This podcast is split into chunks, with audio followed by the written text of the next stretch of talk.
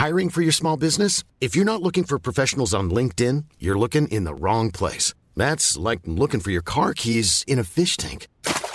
LinkedIn helps you hire professionals you can't find anywhere else, even those who aren't actively searching for a new job but might be open to the perfect role. In a given month, over 70% of LinkedIn users don't even visit other leading job sites. So start looking in the right place. With LinkedIn, you can hire professionals like a professional. Post your free job on linkedin.com slash people today. Planning for your next trip? Elevate your travel style with Quince. Quince has all the jet-setting essentials you'll want for your next getaway, like European linen, premium luggage options, buttery soft Italian leather bags, and so much more. And is all priced at 50 to 80% less than similar brands. Plus, Quince only works with factories that use safe and ethical manufacturing practices. Pack your bags with high-quality essentials you'll be wearing for vacations to come with Quince. Go to quince.com/pack for free shipping and 365-day returns.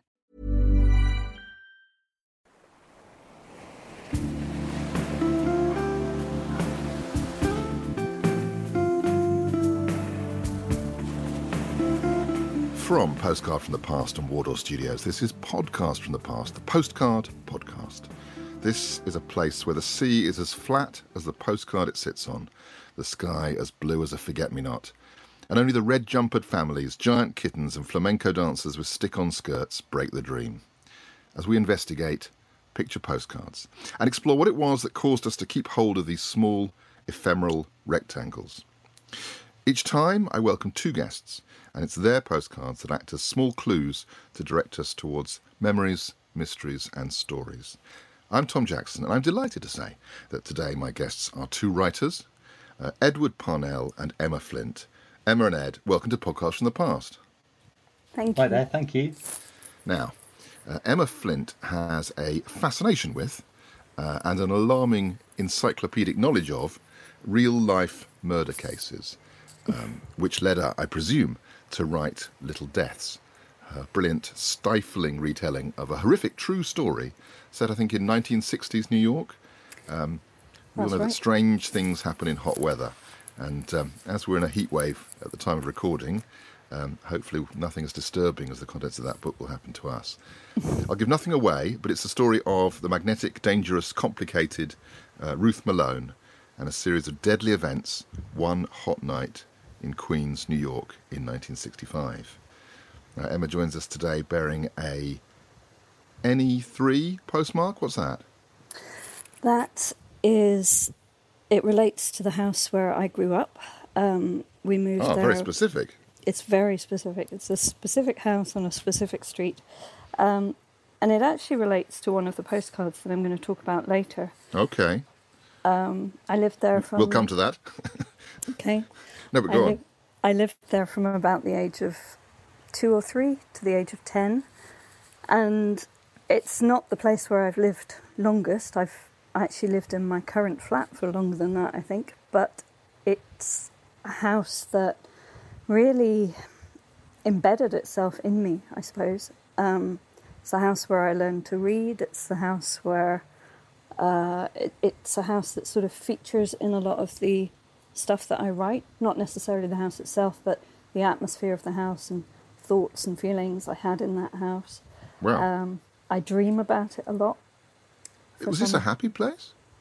It was a, well, you know, it, it was a childhood, and I don't think any childhood is ever 100% happy or unhappy, but it, it just really, it, it really deeply affected me.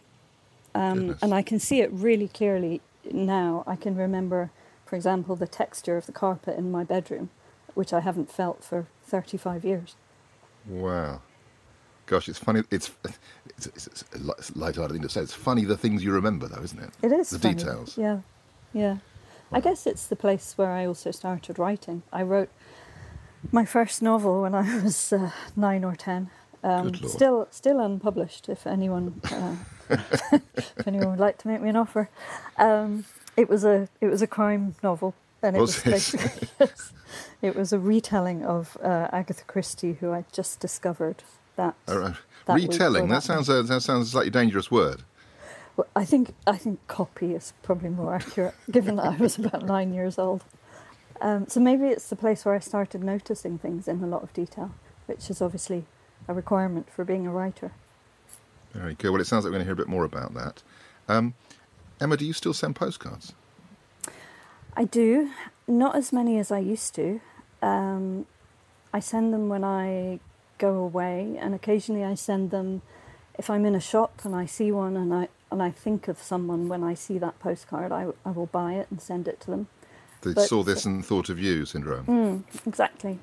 But um, interestingly, and I, I know we're going to come on to this, but interestingly, both of the postcards that I'm going to talk about today, I bought about 25 years ago. And that wasn't a conscious decision. I only realised after I'd sent them to you. Right. So I think probably I used to send an awful lot more. I think the general trend is very much towards people not sending postcards. There are plenty of other ways to communicate. That's true, but you know, email can be. You hear the ping of an email, and uh, I don't know about you two, but I often think, oh God, it's another thing I've got to read and reply to. Whereas if you get a postcard or a card through your letterbox, it's generally a, a happy thing. It's generally a kind of little cheerful moment in your day um, because someone was thinking about you or they wanted to send you a picture of something or whatever it is. Well, exactly. Um, and because a brown envelope can occasionally be good news. It's broadly not good news, but at least a postcard kind of um, it reveals itself very quickly on the doormat. Yes, that's true. There are no surprises. There's no opening a letter and expecting yes. one thing and getting something else. you don't have to say, "I'll open that later." You generally don't have to reply to a postcard as well, which is a bonus. Oh, that's that's the brilliant thing about postcards, isn't it? Yes, no action required, is it? It's just it's a thing that just sits there as a little bit of a, a good a good wish towards you. Yep, you just have to put them on your fridge. Go on with your day. Exactly, that's what mantelpieces are built for. Well, um, we'll come back to more details about this house, I think, later on, Emma. But um, Edward Parnell is the author of an award-winning novel, uh, The Listeners. But most recently, he's written Ghostland, um, in Search of a Haunted Country. It is a suitably shape shifting story, a story about ghost stories. Um, and in fact, it's a useful guide to ghost stories and their authors and their settings. But actually, it is rather more than that. Um, it, it's also effectively a travel book. It's above all a memoir.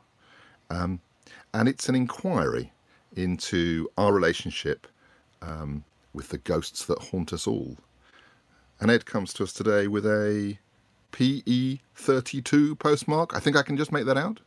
Uh, yes, I think I think that's the one I would go for. So that's the the postcode of the the tiny hamlet in West Norfolk um, that my grandmother lived in, where my my dad grew up. Um, it's a little village called East Walton, and it, we used to visit it. I lived about an hour away in South Lincolnshire in the Fens.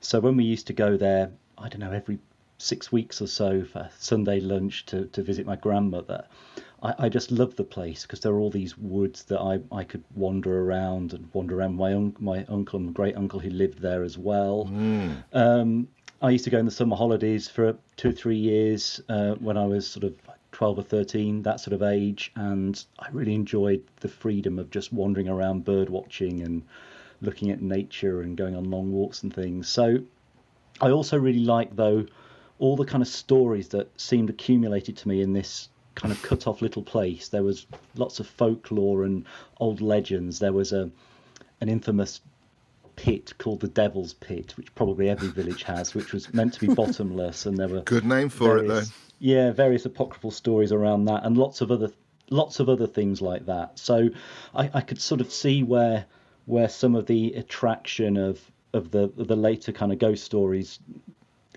where it came from. Um, and that, where were you landscape. hearing these stories from when you were there? Was it was it from your grandparents, or was it? Yeah, it was my my nan would tell me them, or my my uncle and great uncle would tell me them. There was you know there was a lot of folklore and uh, lots of kind of I guess, village legends and things. So uh, that was there wasn't much else going on there, so that was probably the the main thing to talk about, I suspect. But you would, it does feel like you were taking a trip to somewhere really very different in, in, in you know in many ways. Then.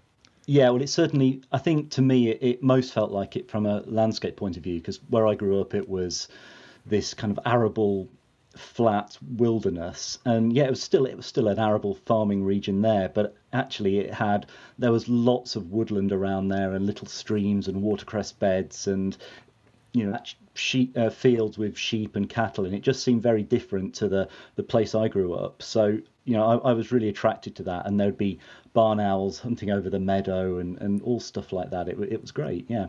Wonderful. And now Ed when did you last send a postcard? Um hmm I I do occasionally still send them. I'm kind of running out of people to send them to because all of all of the, the kind of aunts and uncles who I used to send them to until more recently are sadly no longer around. Um, mm. So it's now occasionally I send them if if there's something to a friend I think will appreciate it. Uh, but I still buy lots of postcards in charity shops and junk shops and things uh, for the images or you know sometimes for the the story that's on the back of them. But I definitely don't send as many which I guess I I should make more effort to. Um, but it's sometimes I, am not entirely convinced you know if I sent if I sent one to my niece I'm I'm not convinced she'd even know what it was so. Oh dear oh dear. Well uh, before we see and hear about the cards that Ed and Emma brought along, I'll give you a quick card of mine. Um, this is in the postcard from the past style, like I do on Twitter in the book. Um, so it's an old card, not not sort of very old, an old card from which I've selected just a part of the message. So this is a card of St Paul's Cathedral uh, at night. Um, it's it's a really bog standard, cheap little card, um, printed in Spain, as as cards were in the 1980s quite often. And it has a picture of St Paul's at night with empty roads and a sort of it's been a sort of um, uh, lengthy exposure because you can see the red tail lights of the cars uh, as, as if it were painted on the road, and the sky I think has been added in.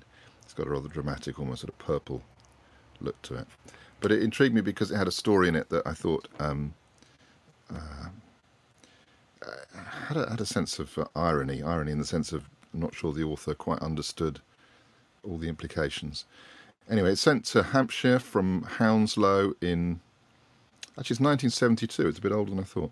It says, uh, We are still. This is from someone called Jane. It says, We are still at the airport due to uh, 12 hours. We are still at the airport due to a delay, 12 hours after we should have left. We hope to get away soon.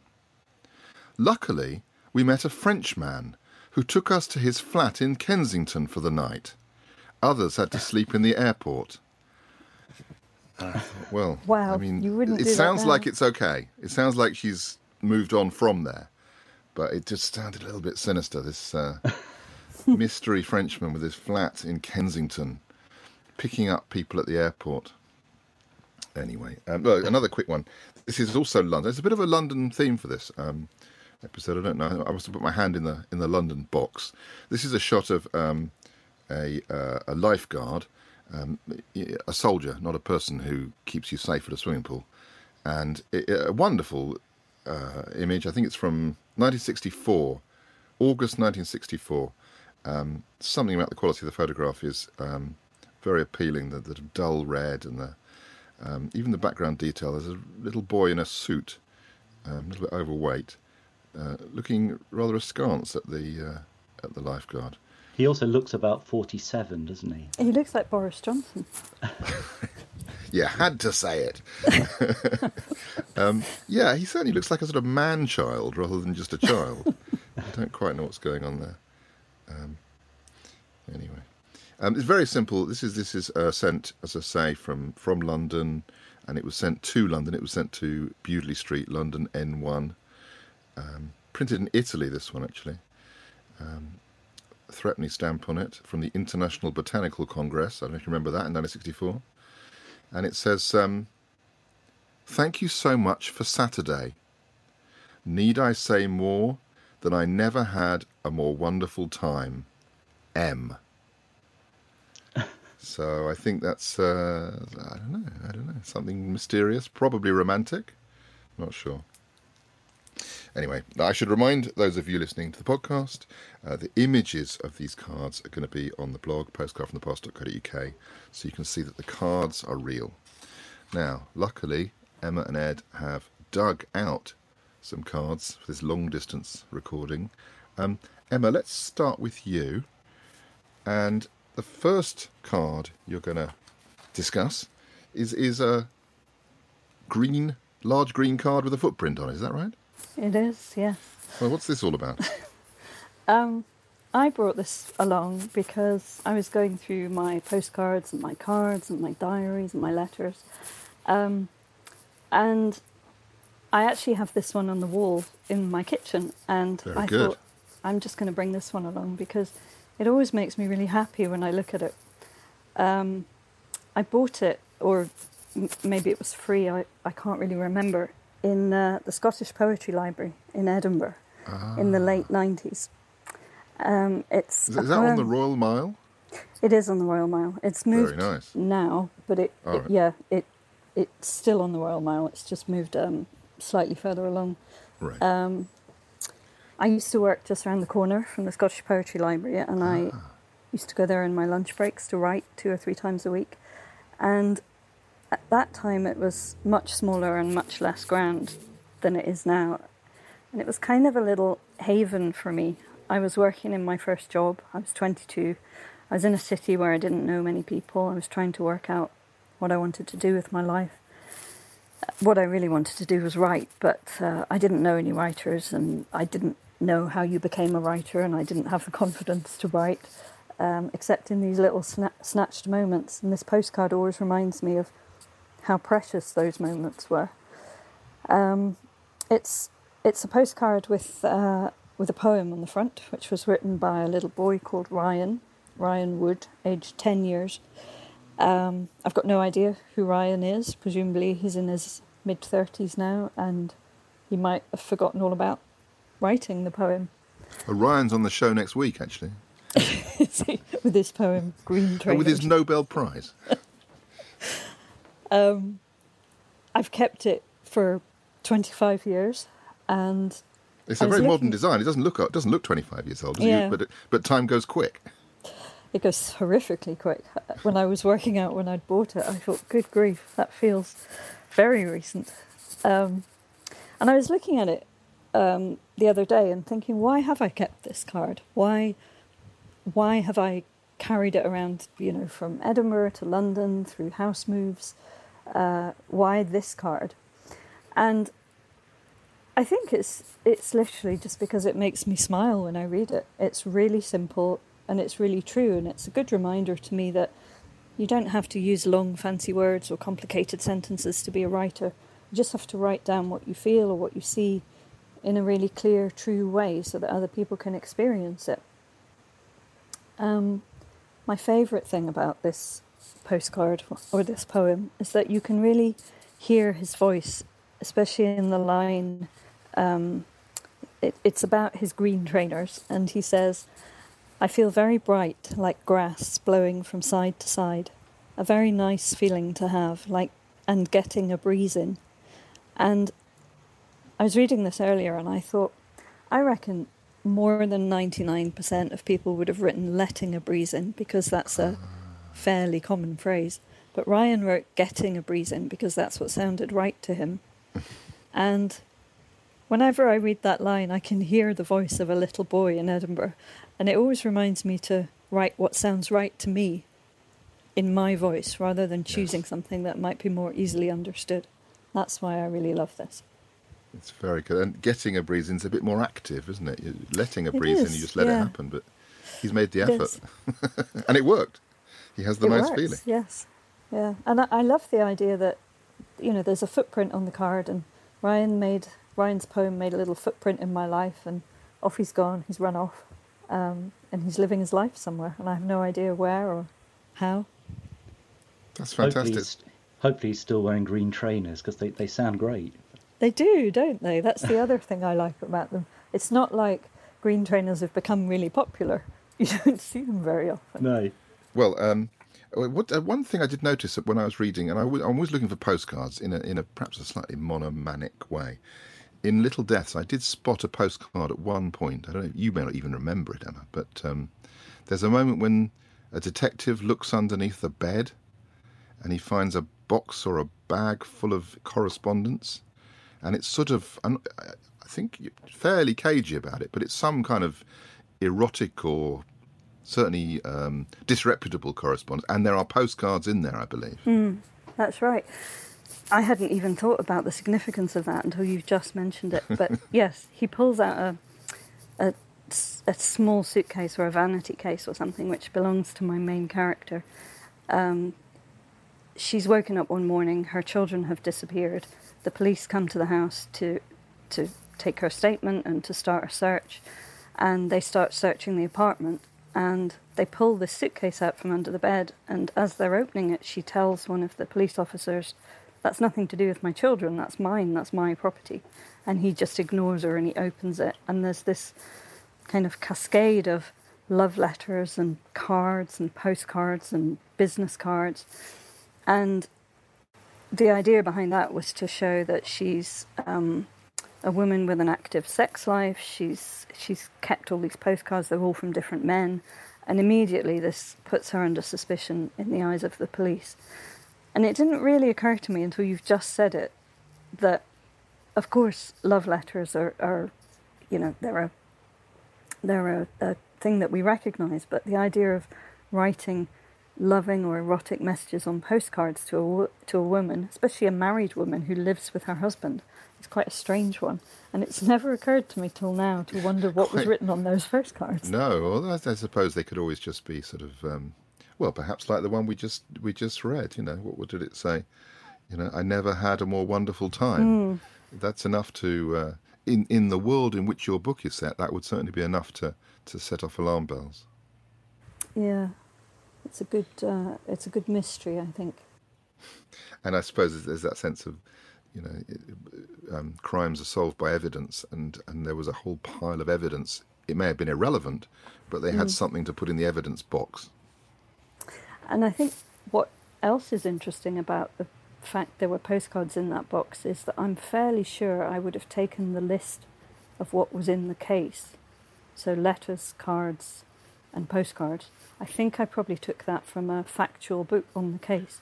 So that ah. was actually that was actually what was happening in 1965. People were sending postcards to each other in the way that we would now send text messages saying, Yes. "Are you still on for tonight?" or "Last night Yes. was amazing," whatever.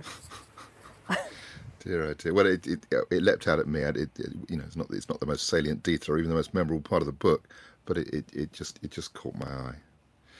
Very good. Well, thank you for showing us the uh, the green trainers. Ed, let's let's go to your doormat. What's what's flopped onto your doormat? So, um, I think we're are we going to look at the postcard with Stonehenge on? Yes, yes, a classic, really, uh, uh, as a subject matter for postcards, Stonehenge. But Yeah. yours is a a colour portrait shaped um, card showing what- what's the name of that uh, that particular bit of Stonehenge? I'm sure you know. Oof. Um, is it? I'm looking on the back, and it's the postcard which says P7 Stonehenge, Wiltshire, Trilithons 53 to four. So, I'm- Okay, it's a trilithon, yeah, possibly. three stones, I suppose. yeah, my my archaeo- archaeological knowledge isn't all that great, but um, I know that the the card.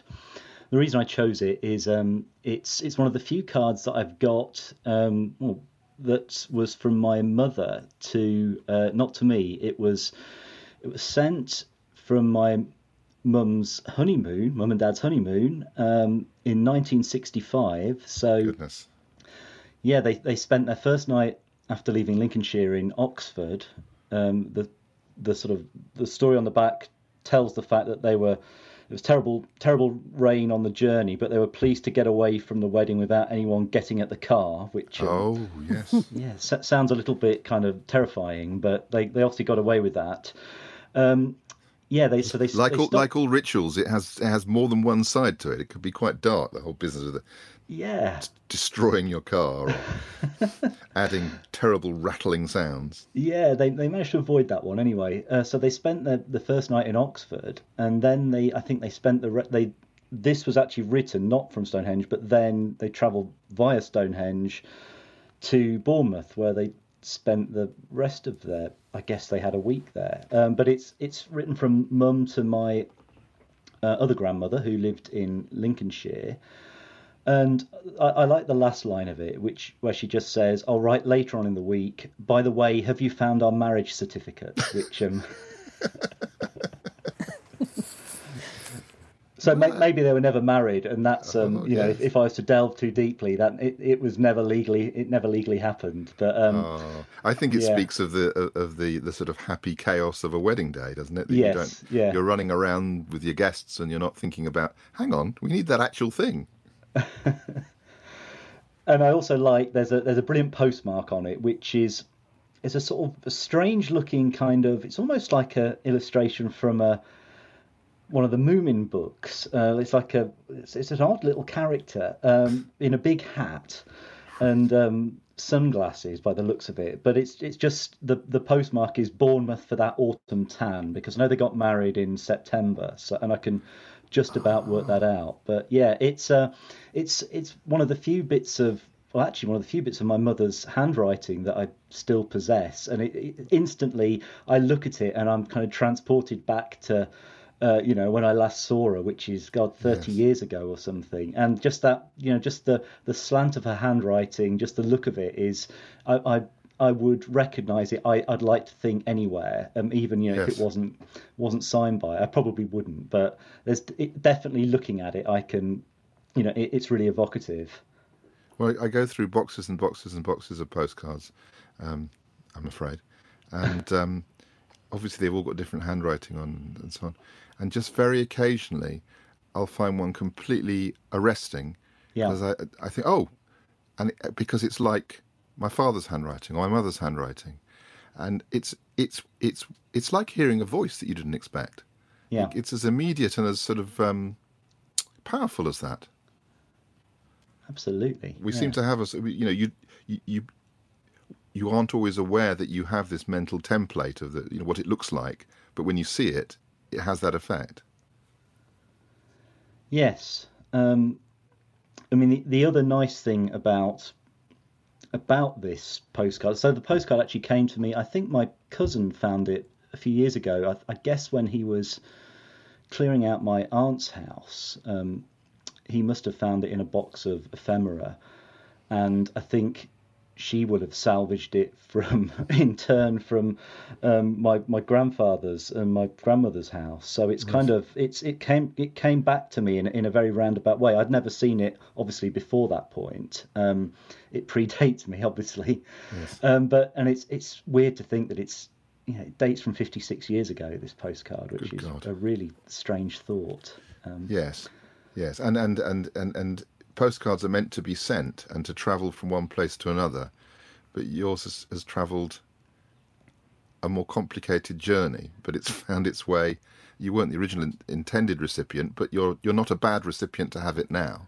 No, I'm I'm pleased I've got it, and it ties in nicely because uh, I've got a a couple of I've got an album of their photos from from their honeymoon, and there's two brilliant photos that they took which are in, in sort of that beautiful kind of glossy 60s monochrome. Um, they, they took one of each other standing in front of one of the other big stones there at Stonehenge. Actually, the the one with that iconic CND symbol yes. that had been graffitied on it. So so there's one of my dad stood there um, take from a little bit further away where he's there in his trench coat just sort of looking straight at the camera. And then there's one of my mum in a looks like in a sheepskin jacket and a sort of quite a shortish skirt and a, and a headscarf on looking quite dapper. So um, yeah I, I, just lovely love pictures. Yeah they're great aren't they? And I do remember we went on and they weren't to the, to the best of my memory they weren't massively into old architecture and all, all this kind of stuff and, and all the kind of things that I'm into. But I wonder if they did have a kind of a bit of a sort of a fondness for them because we certainly we did we ended up on quite a lot of holidays in the southwest of England and we certainly visited Avebury and Stonehenge at a later date and I do remember I remember dad being quite disappointed by it because I suspect it was this would have been in like the early 80s, mid 80s when we went back to, or when when I went to it for the first time, because obviously you're you you don't get to wander around the stones like they did, and you know that was his his previous memory of just sort of going right up to them and yes. clambering around them. So, but we we certainly did go on lots of holidays where we may, maybe I kind of begged to sort of visit lots of strange places. But I, I, certainly remember loving a holiday we had to Dartmoor because of all of the legends and the, the devil visiting one of the villages and all the kind of mysteries around the tors and all, all various things like that. So there were certainly these kind of odd places with historical connections. That certainly, I think, did end up becoming a bit of a, a thing. And that, I guess, that later fed into well, it, even from that early point, it fed into kind of my interests really. And do you think Stonehenge has a has a sort of nice? Does it have a mister a weird feeling to it, or is it? I mean, now it's it's going to be joined by a tunnel to the road, and it's it's quite cut off from the you know the the, the vibes of that. I think now, isn't it? Yeah, I, I think it is. I mean, I, I I've been past it a couple of times recently and sort of glanced at it from the traffic jam on the road and I've been a few years ago. I've been to Avebury um, more recently, which I do think is. I, I, don't know. In some ways, it's a bit more magical because you can get away from the, the crowds a bit, and obviously, it's the, the vast scale of, of the of that place. It's um, you can you can go and kind of do more exploration on your own there. Whereas, yes, yeah, Stonehenge, you're you're you're kind of corralled into the the bits you can go and look from a distance in. So yeah, it's maybe if you timed it right and you happen to be there when no one else or was around. But yes. does that ever happen? I'm not sure. I think perhaps maybe someone should, should write the um, the Stonehenge ghost story. Actually, um, the sort of revenge of the stones on the the sort of um, uh, commodification of the whole process. That would be. Uh, yeah, I'm, I'm sure someone's working on it even now. Well, there's certainly kind of Avebury's got um, features in quite a few things, which I talked about. I talk about Stonehenge a little bit in my book as well. But Avebury's got a few, um, a few kind of ghostly TV adaptations and things that that utilise the kind of weird mystery of those of the those standing stones there. So. Yeah, Stonehenge. That there's a famous Quatermass series from the late seventies, which uh, you had all these effectively kind of hippie, kind of teenage hippies who were really uh, thinking they were going to be saved by visitors from the stars and kind of beamed to a better life. But all, all of these things took place, these kind of mass beaming ups took place at various stone circles where the energy was channeled through and it, it didn't end well for them. So that was something I remember watching at a, quite a young age. So. But I think I think Stonehenge perhaps has lost some magic through through just it's become so through iteration. There are so many, for example, postcards that the image of the thing is so familiar that it um, it perhaps loses its visual impact to you, the imaginative visual impact. Yeah, I mean, it's. I think when you when you see older images of it, you know, you know, some of those Turner paintings and some of those kind of earlier um, engravings and things, where you see it in this kind of quite pastoral landscape with sheep just wandering around that they're yes. they're really quite impressive and I think because they they add a they add a, a, different angle to it that yeah has moved beyond that those quite iconic images that we we we've come to know really. Absolutely. Well I think um, I, will throw I'll throw a theory at you. I don't know if it has any uh, validity to this theory. But I, I was fascinated reading your um, the coverage or the way you talked about the various uh, great masters of the of the ghost story and, and, the weird story, some of whom I'm familiar with, uh, but not with the, the, the depth that you are. But the the sort of height of a lot of these books, the, the, the moment when a lot of these, when Britain decided to write weird stories all the time, basically, seems to have been the turn of the century. Is that right? Around 1900. There were a lot, or 1910. There were a lot of stories being written then. Yeah, I mean, there was certainly you know that was when M.R. James was, I would say, at at his peak. There were other writers around then like E.F. Benson and Algernon Blackwood. So it, it was a, a golden moment, and it was also a, a point when lots of more mainstream writers, so you know, people who were more famous just for writing more kind of standard novels. Every, everyone would kind of write try their hand at a, at a ghost story or two. So yeah, it was a, it was a much more ubiquitous thing at that point. I think as a as a well, form, definitely. What what I would add to that then, that is the absolute height of the picture postcard boom. That's when okay. more postcards was written and produced than any other time before or after. and um, I'm sure there's absolutely no connection between those two facts, but they were happening in parallel to each other. Um, I don't know, this sort of maybe the industrialization of the image and then something people looking for this sort of weird, unique moment. I don't know. I don't know if there's any way you can find a connection between the two, or it's simply that these were train tracks in parallel to each other. I don't know. No, well, it's. I guess it's the. I mean, a lot of ghost stories they're about. They're about kind of the the.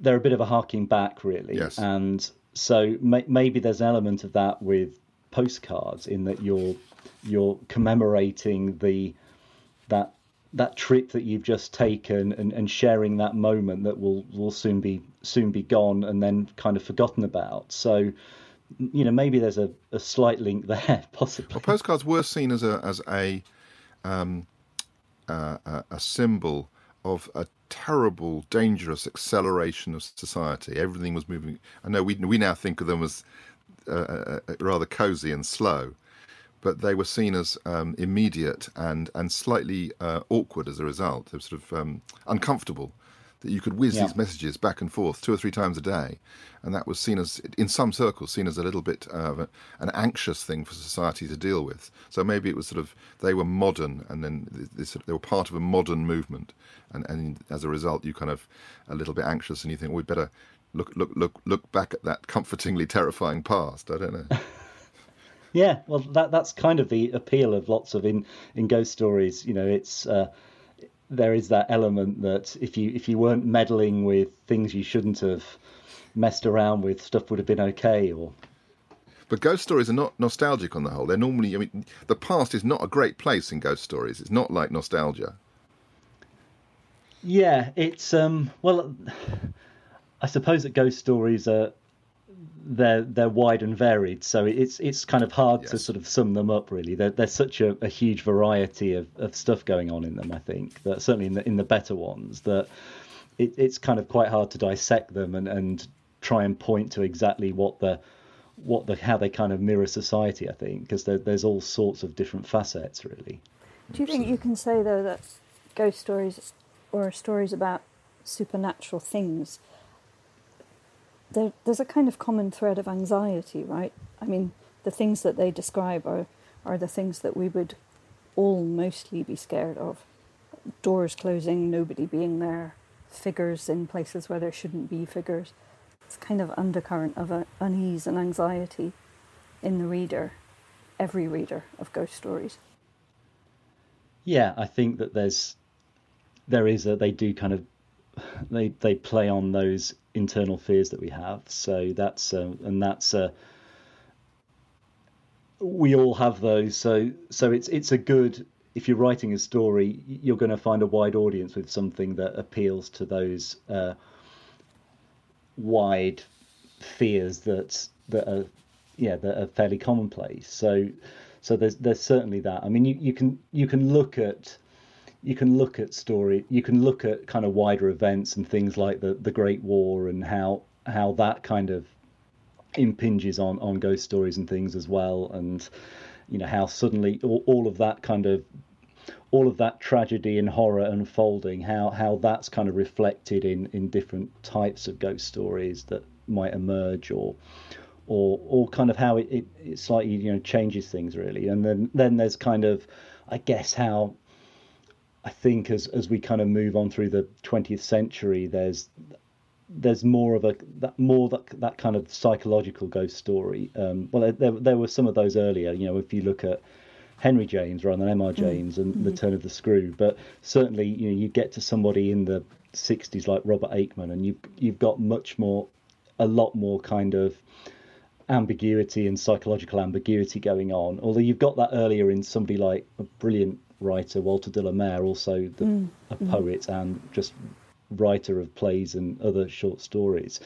Um, but I suppose there's yeah there's there's there, there's a whole host of people out there doing different things. Um, M.R. James is is much more very very kind of straight laced and his his stories are great, but they're they they're they're often there's not all that much ambiguity in them. They're they're really about an old academic or middle-aged academic who's um, poking around in something that they shouldn't go poking around in. Not that they would necessarily know that they shouldn't always be doing this. So sometimes it, they're, they're quite kind of cruel and harsh in that actually it's just somebody doing their job and being curious. But that, I mean, there is, I think there is kind of all sorts of Freudian stuff potentially going on there, but it's it's it's hard to get. It's it's definitely more kind of buried away than with some of those other writers who are, are playing on more psychological fears and things. So yeah.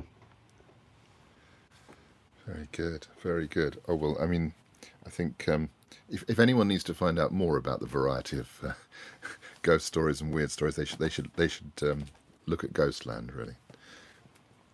Well, um, quick extra card from me now. This is this is a card of uh, London Airport at dusk, as it says in a rather um, grim sort of uh, um, joined up font on, on the front and um, and it is London Airport. It does I think probably taken from a sort of control tower because we're looking down on it. Um, fans of 1960s cars would enjoy looking at the car park. Um, I don't know one car from another there really. You'll see number one building Europa, and the lights have just come on on, on the uh, what do you call it? The apron where they're going to taxi to to the runway.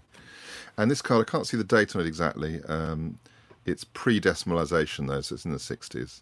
It's sent to Rugby or um, Wolf Woodford House near Rugby.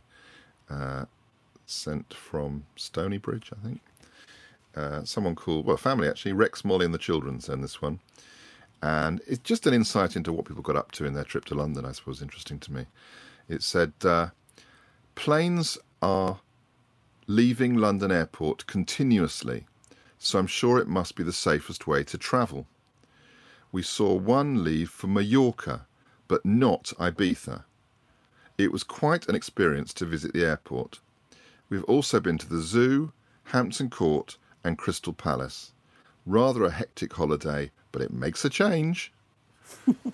so I just thought the stuff that you choose to get up to in your trip to London was interesting. I mean, this, they, they, they must have taken a, a trip out to Heathrow to look at the aeroplanes. Um, I remember doing, I mean, I'm not quite that old, but I remember going to the local airport probably at the very end of the 70s. Oh, really? And I think we just went to look at planes. Where was that? Newcastle. Right.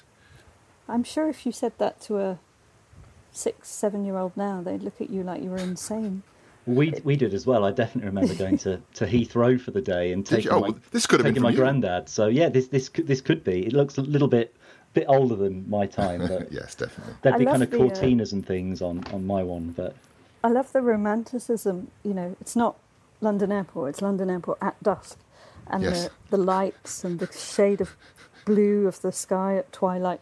They've tried to make the airport look really glamorous and exotic, yes. which I guess pa- it Paris was. in the spring, London Airport at dusk. exactly.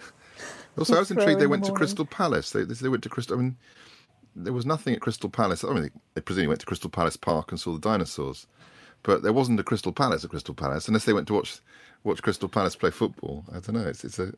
They must have known someone who's in South London, I suppose. I don't know. Anyway, they had a lovely time. They had a lovely time. Hiring for your small business? If you're not looking for professionals on LinkedIn, you're looking in the wrong place. That's like looking for your car keys in a fish tank. LinkedIn helps you hire professionals you can't find anywhere else, even those who aren't actively searching for a new job but might be open to the perfect role. In a given month, over 70% of LinkedIn users don't even visit other leading job sites. So start looking in the right place. With LinkedIn, you can hire professionals like a professional. Post your free job on linkedin.com slash people today. Planning for your next trip?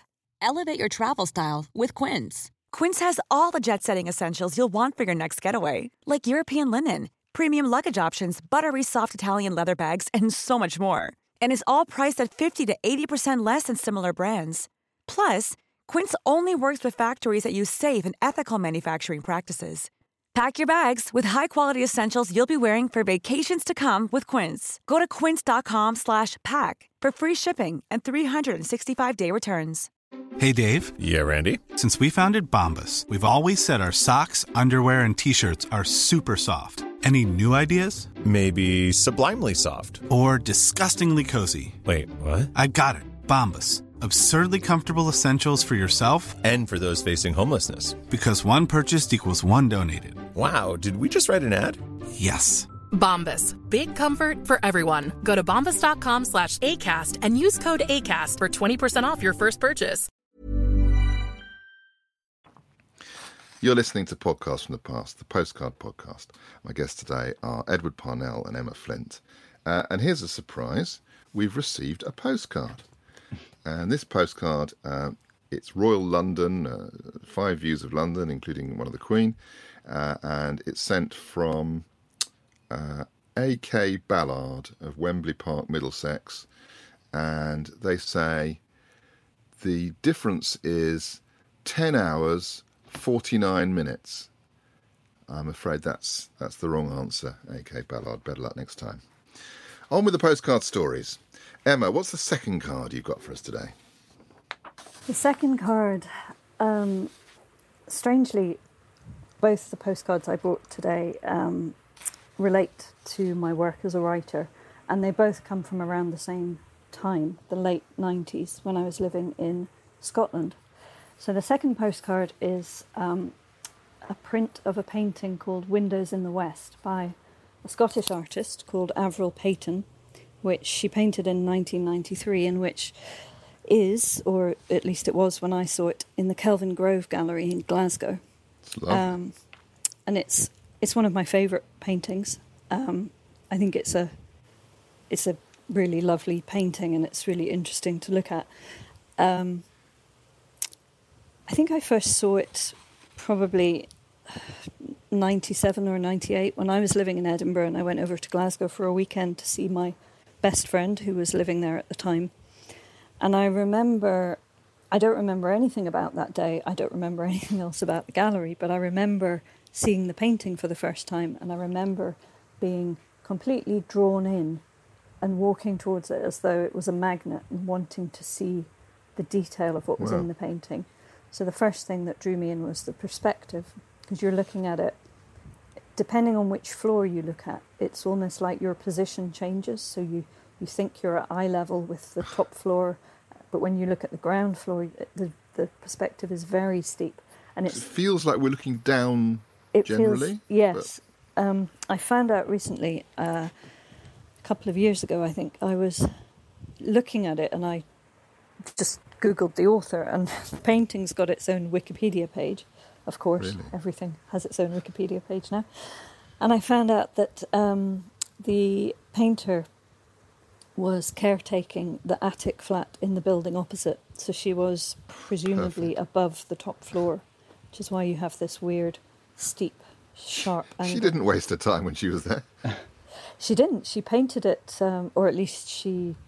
I'm not a painter, so I'll probably get this wrong, but she drafted it and sketched it out and planned it um, in a couple of hours, I think. There was apparently a really heavy snowfall in one day, January 1993, in Glasgow, and the painting just came together really quickly.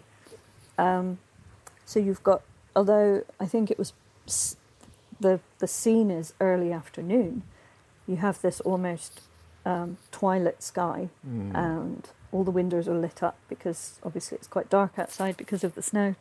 Um, it's like a snapshot of life, you know, within a few hours in a very specific time in a very specific place.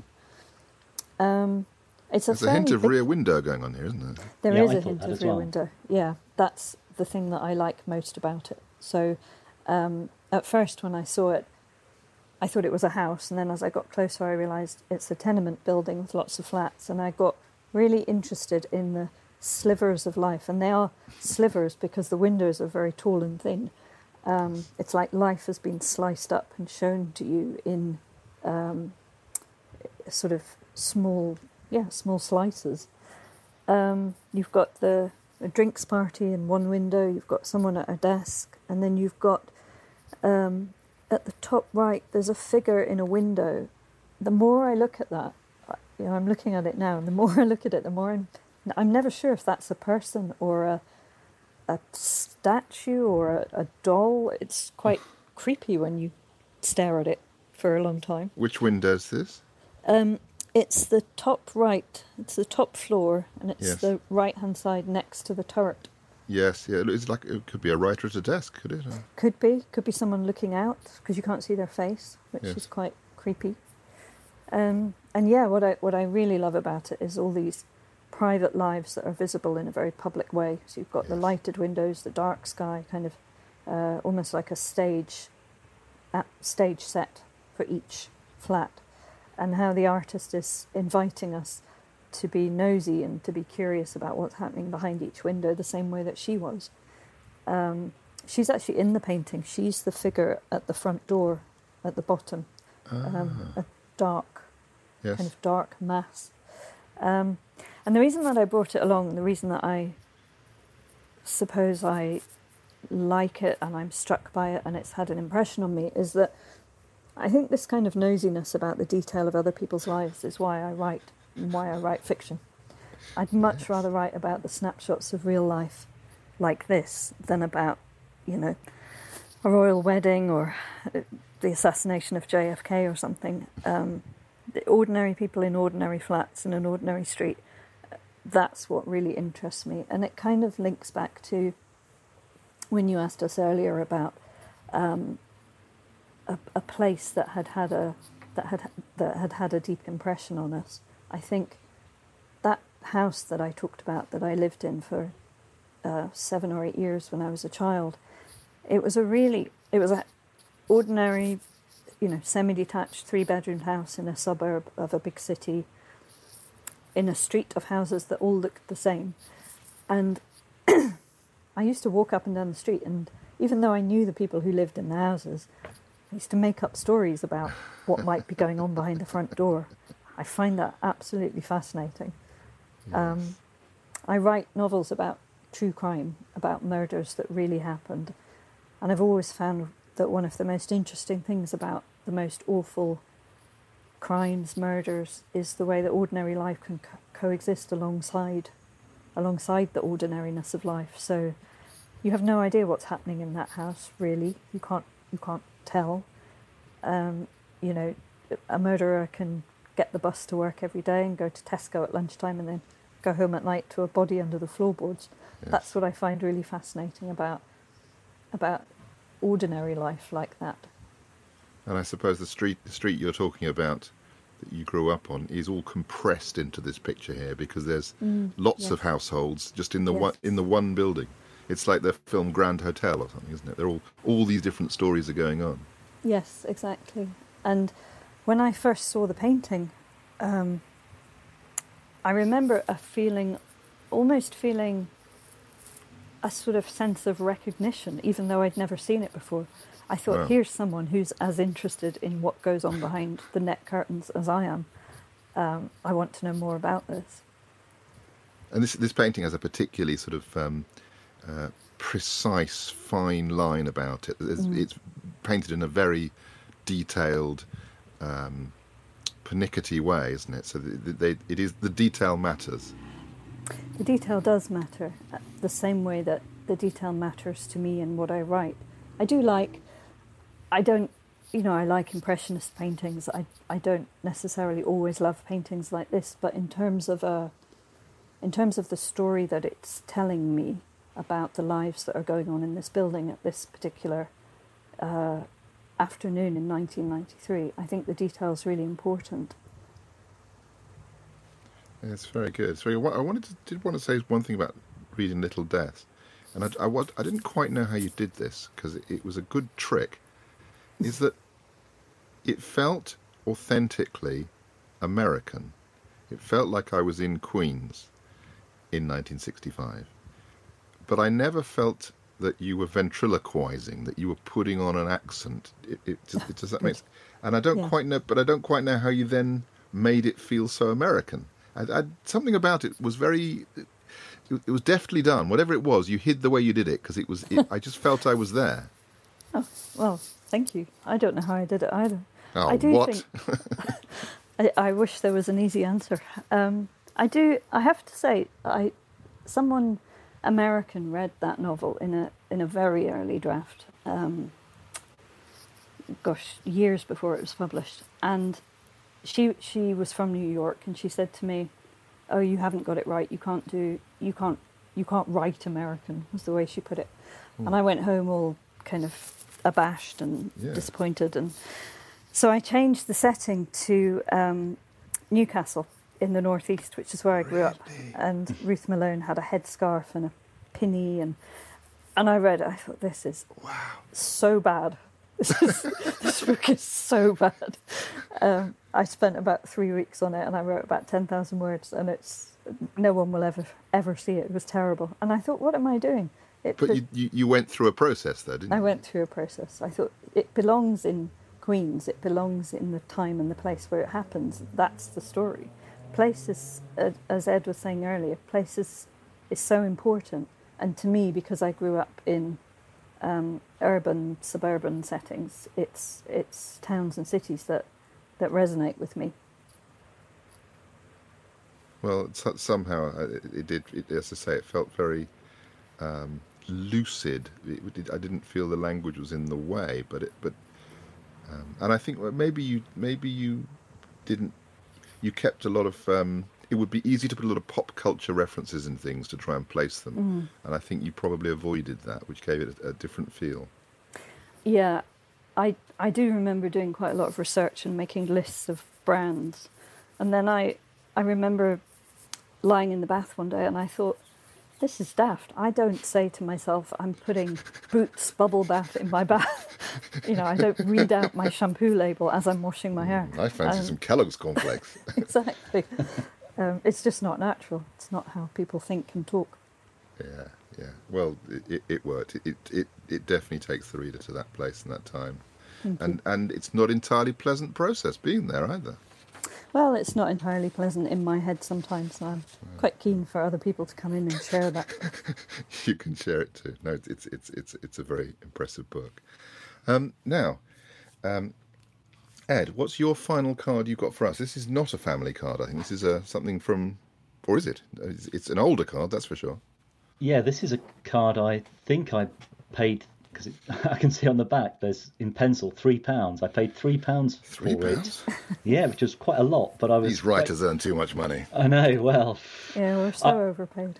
yeah, I was very taken by it. It's a it's a postcard from ninety I, from nineteen eleven, and on the front it's um it's a illustration of a couple uh, who've just got married, just exiting the church, and underneath the the the new bride seems looks very serene. Uh, the husband kind of has a very worried look on his face.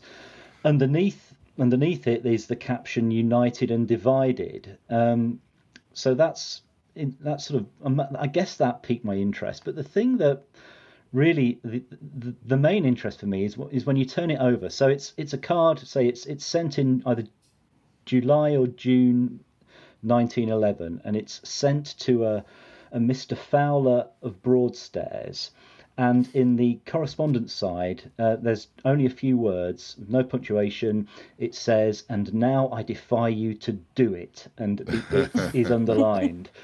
And I just love the the kind of hidden story of what's going on here. So is this is this his kind of lady friend writing to him saying, you know, come on, we need to get married now? Is it is it a friend of his sort of knowing he needs to do I, I kind of often thought it was about he needs to he's got to sort of leave the person he's with and be with someone else. But so it so shouldn't, all- shouldn't be. It should be you. Should be underlined, not it.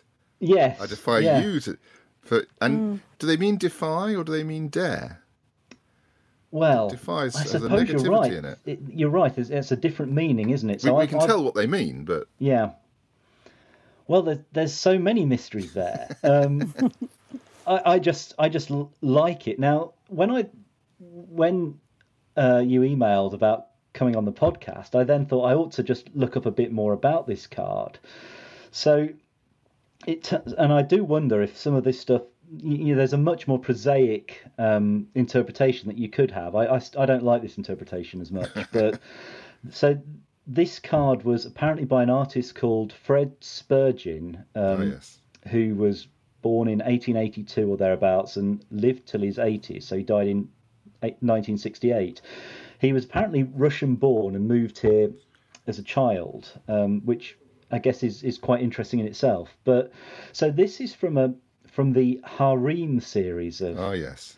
of, of cards, which when I sort of first looked at the Harem series, what's, what's, what's all that about? But when you look at it more closely, so the, the bride is is wearing quite an odd dress, which I, I really didn't pick up on. This was not the thing that jumped out at me, but she's she's wearing um, a harem skirt, which was a, a fashion item that was introduced around, I think, 1910, 1911, most notably by a famous French designer called Paul Poiret.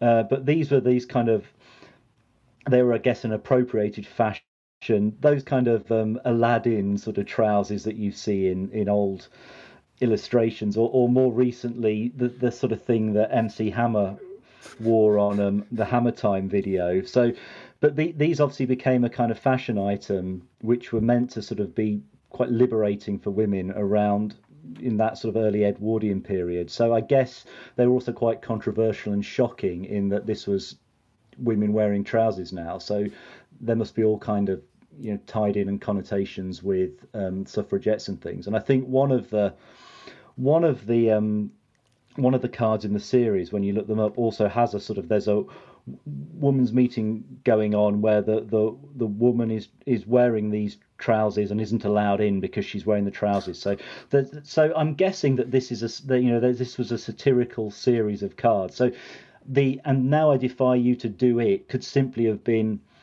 well I, um, I to wear such trousers. Oh no, it's sent to a although of course yeah, this is to a man, so maybe I don't think that really that really holds up. So I'd still like to think that actually it's the it's the united and divided that to me kind of jumps out at me, and this kind It's- of It's outrageous, really. you see, she's wearing such a sort of feminine skirt. It looks like a skirt. She happens to have these sort of effectively leggings underneath. yeah This is. You'd think this was. You, you, it's hard to see it as such a controversial thing, yeah and yet they had to mock it in a postcard. And, and Yeah. he looks terribly anxious as a result. I mean, he's and his eyes. He's looking down at it, isn't he? Looking down at her, her trousers, her ankles. he is, and Maybe I he feels guess dis- that. He's disappointed because he doesn't get to see her ankles. Maybe that's what it is. And I guess that's the the point of the postcard is that he's oh god what have I got myself into I'm marrying someone who who who wears Who this wears but yeah but that isn't Too late I, now, mate. Too late now. that isn't what I took from it. I sort of took that. Oh, it's a, it's a kind of funny picture of you know a, a couple who've got married and he's having second thoughts. I, I didn't I didn't Oh, even yes. notice these these trousers. That was I just sort of it, yeah. It's it's it's very odd. But on on the it's um it says you're right on the back. It says harem series, and it says harem series number eight five three. I don't think there were eight hundred and fifty three of these comic cards about harem trousers. Surely not. I think there were twelve. I I did a bit of googling before I, I came think eight five three must refer to the series number, perhaps. Yeah, exactly. It'll be the yeah. eight hundred and fifty third series that Interart did of comic cards by Fred Spurgin or something. Probably yeah. But you know, it's a nice card, and it's a it's a beautiful thing, and it's got this weird little mystery vibrating around it. Yeah, that's that's the thing that without that I, I wouldn't have bought it. It's the and now I defy you to do it. That's the that's the thing for me. Mm. Yeah, and you don't have to take it out of context. There is no context. Yeah, It just sits there. And like very- you said, it's the it that's underlined, not the you or the do or the now. Yeah. All the words that they could have chosen to underline. Yeah. Imagine if this had been one of the cards found underneath your heroine's bed. You'd have had a whole new chapter to write. Yeah, I mean. And now I defy what? you to do it. I mean, Ki- kill the children, for example, have an affair. Yeah, I Yeah, think this is a good writing prompt. it is threat. Yeah, it is threatening. I think it's not. It's not entirely. A ha- it's, I'm sure it's meant to be jolly and. Ma- maybe and- if, if we did further research of, of Mr. Fowler of St Peter's Road Broadstairs, we'd find that he was then a sort of he went on to murder his wife or something. So I guess we probably shouldn't do that. But And sometimes these things are best left unresearched. yeah, I well, wonder, when I look at this, I you know now someone would put a smiley emoji after it, after it. yeah. We're lacking punctuation and emojis to Yeah. to lighten it up. In fact, in a lot of cards from that period, the messages were sort of banterish. They were they were full of jollity and, and, and sort of little teases and so on. Um, I think sometimes people forget that in the past people made jokes too. It, it, um, not everything was serious. Well, the other thing with this, of course, is that we don't know who's sending the card. It isn't signed or anything. No. So, hmm. presumably, Mr. Fowler would have known who this person is, but it, it, it could equally be just an anonymous postcard, which is. Imagine getting that through the Yeah. post. Yeah, yeah. At least he'd have understood the trouser reference more more quickly than we have. But Yes. I wonder what Well, Mrs. Mrs. Fowler thought of it, if there was a Mrs. Fowler. Maybe it was from Mrs. Fowler, Maybe it was. the first Mrs. Fowler. No, I don't know. The Well, look, um, I, I, I think we should leave this mysteriously vibrating on the page. That's, that's an excellent card. Um, thank you both so much. Um, I've said it before. I never know where the cards will send us. Um, I'm delighted that you shared them with me and with each other and and with our listeners. Another quick reminder for everyone at home: images of these cards um, are going to be on the blog postcardfromthepast.co.uk, and you can see that we didn't make any of it up. Now, before we let uh, Ed and Emma off the line into the heat wave, let them grab a Zoom or a Fab or a Mivvi. Um, I've got one more postcard for you both. It's customary for us to end the show on one of these. Um, I would normally hand this to you in the studio, but we're not in the studio. Um, so you have to look on your sheet.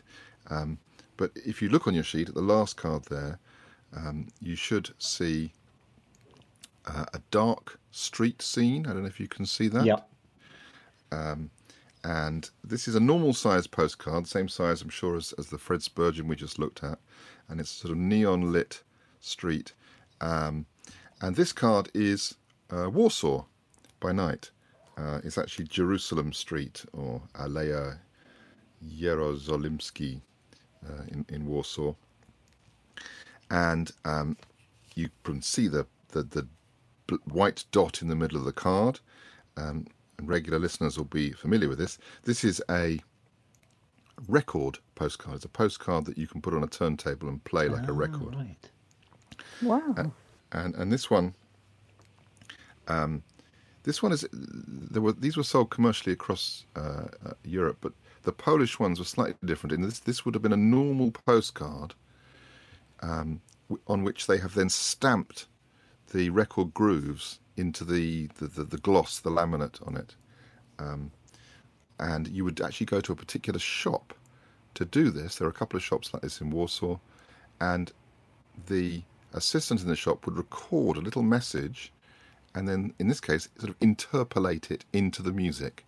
Um, Tom has got a digital file of this, so if we ask him very nicely, Tom, Tom from Wardour Studios, um, we can hear it, and uh, Uh, and you'll get an idea of how it works.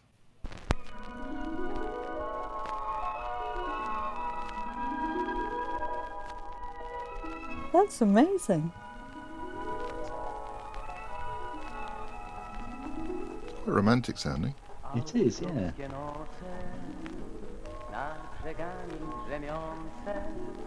You think of postcards as just just being about what you can see. I would never ever have thought it would be about what you can hear.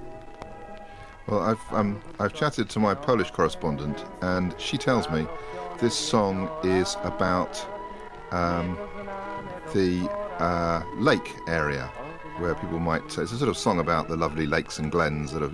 You might have a Scottish romantic song about it. Uh, this is the Polish version of the lovely lakes. It it doesn't match the uh, the picture on the front then at all.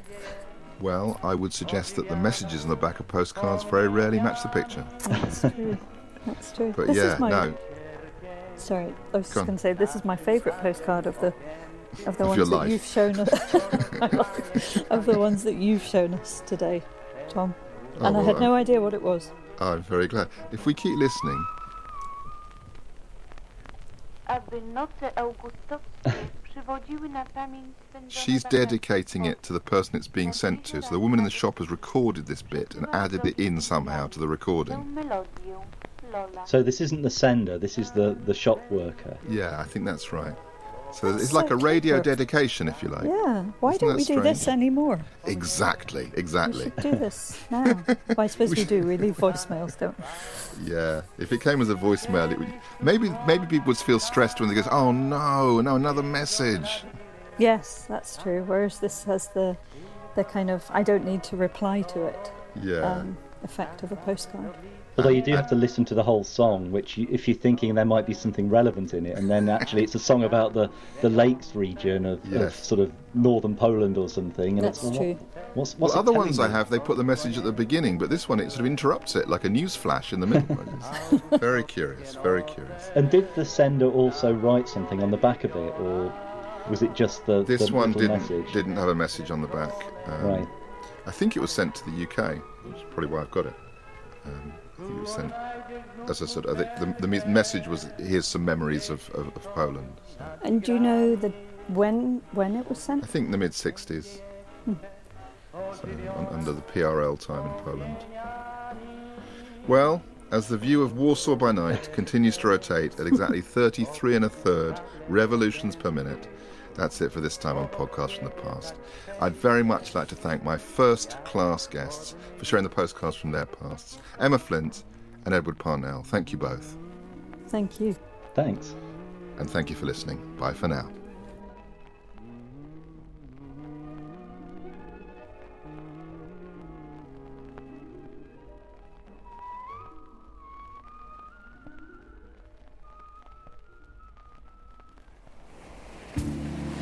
Can see more postcards with their messages posted every day on Twitter.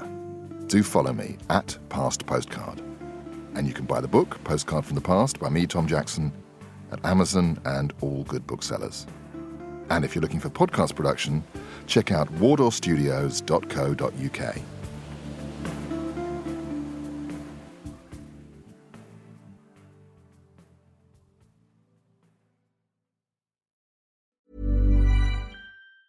Even on a budget, quality is non-negotiable. That's why Quince is the place to score high-end essentials at 50 to 80% less than similar brands. Get your hands on buttery soft cashmere sweaters from just 60 bucks, Italian leather jackets, and so much more. And the best part about Quince, they exclusively partner with factories committed to safe, ethical, and responsible manufacturing. Elevate your style without the elevated price tag with Quince. Go to quince.com slash upgrade for free shipping and 365-day returns. Hey, it's Paige DeSorbo from Giggly Squad. High quality fashion without the price tag. Say hello to Quince.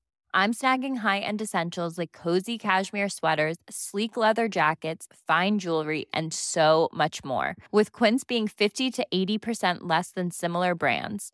And they partner with factories that prioritize safe, ethical, and responsible manufacturing. I love that. Luxury quality within reach. Go to quince.com slash style to get free shipping and 365 day returns on your next order. Quince.com slash style.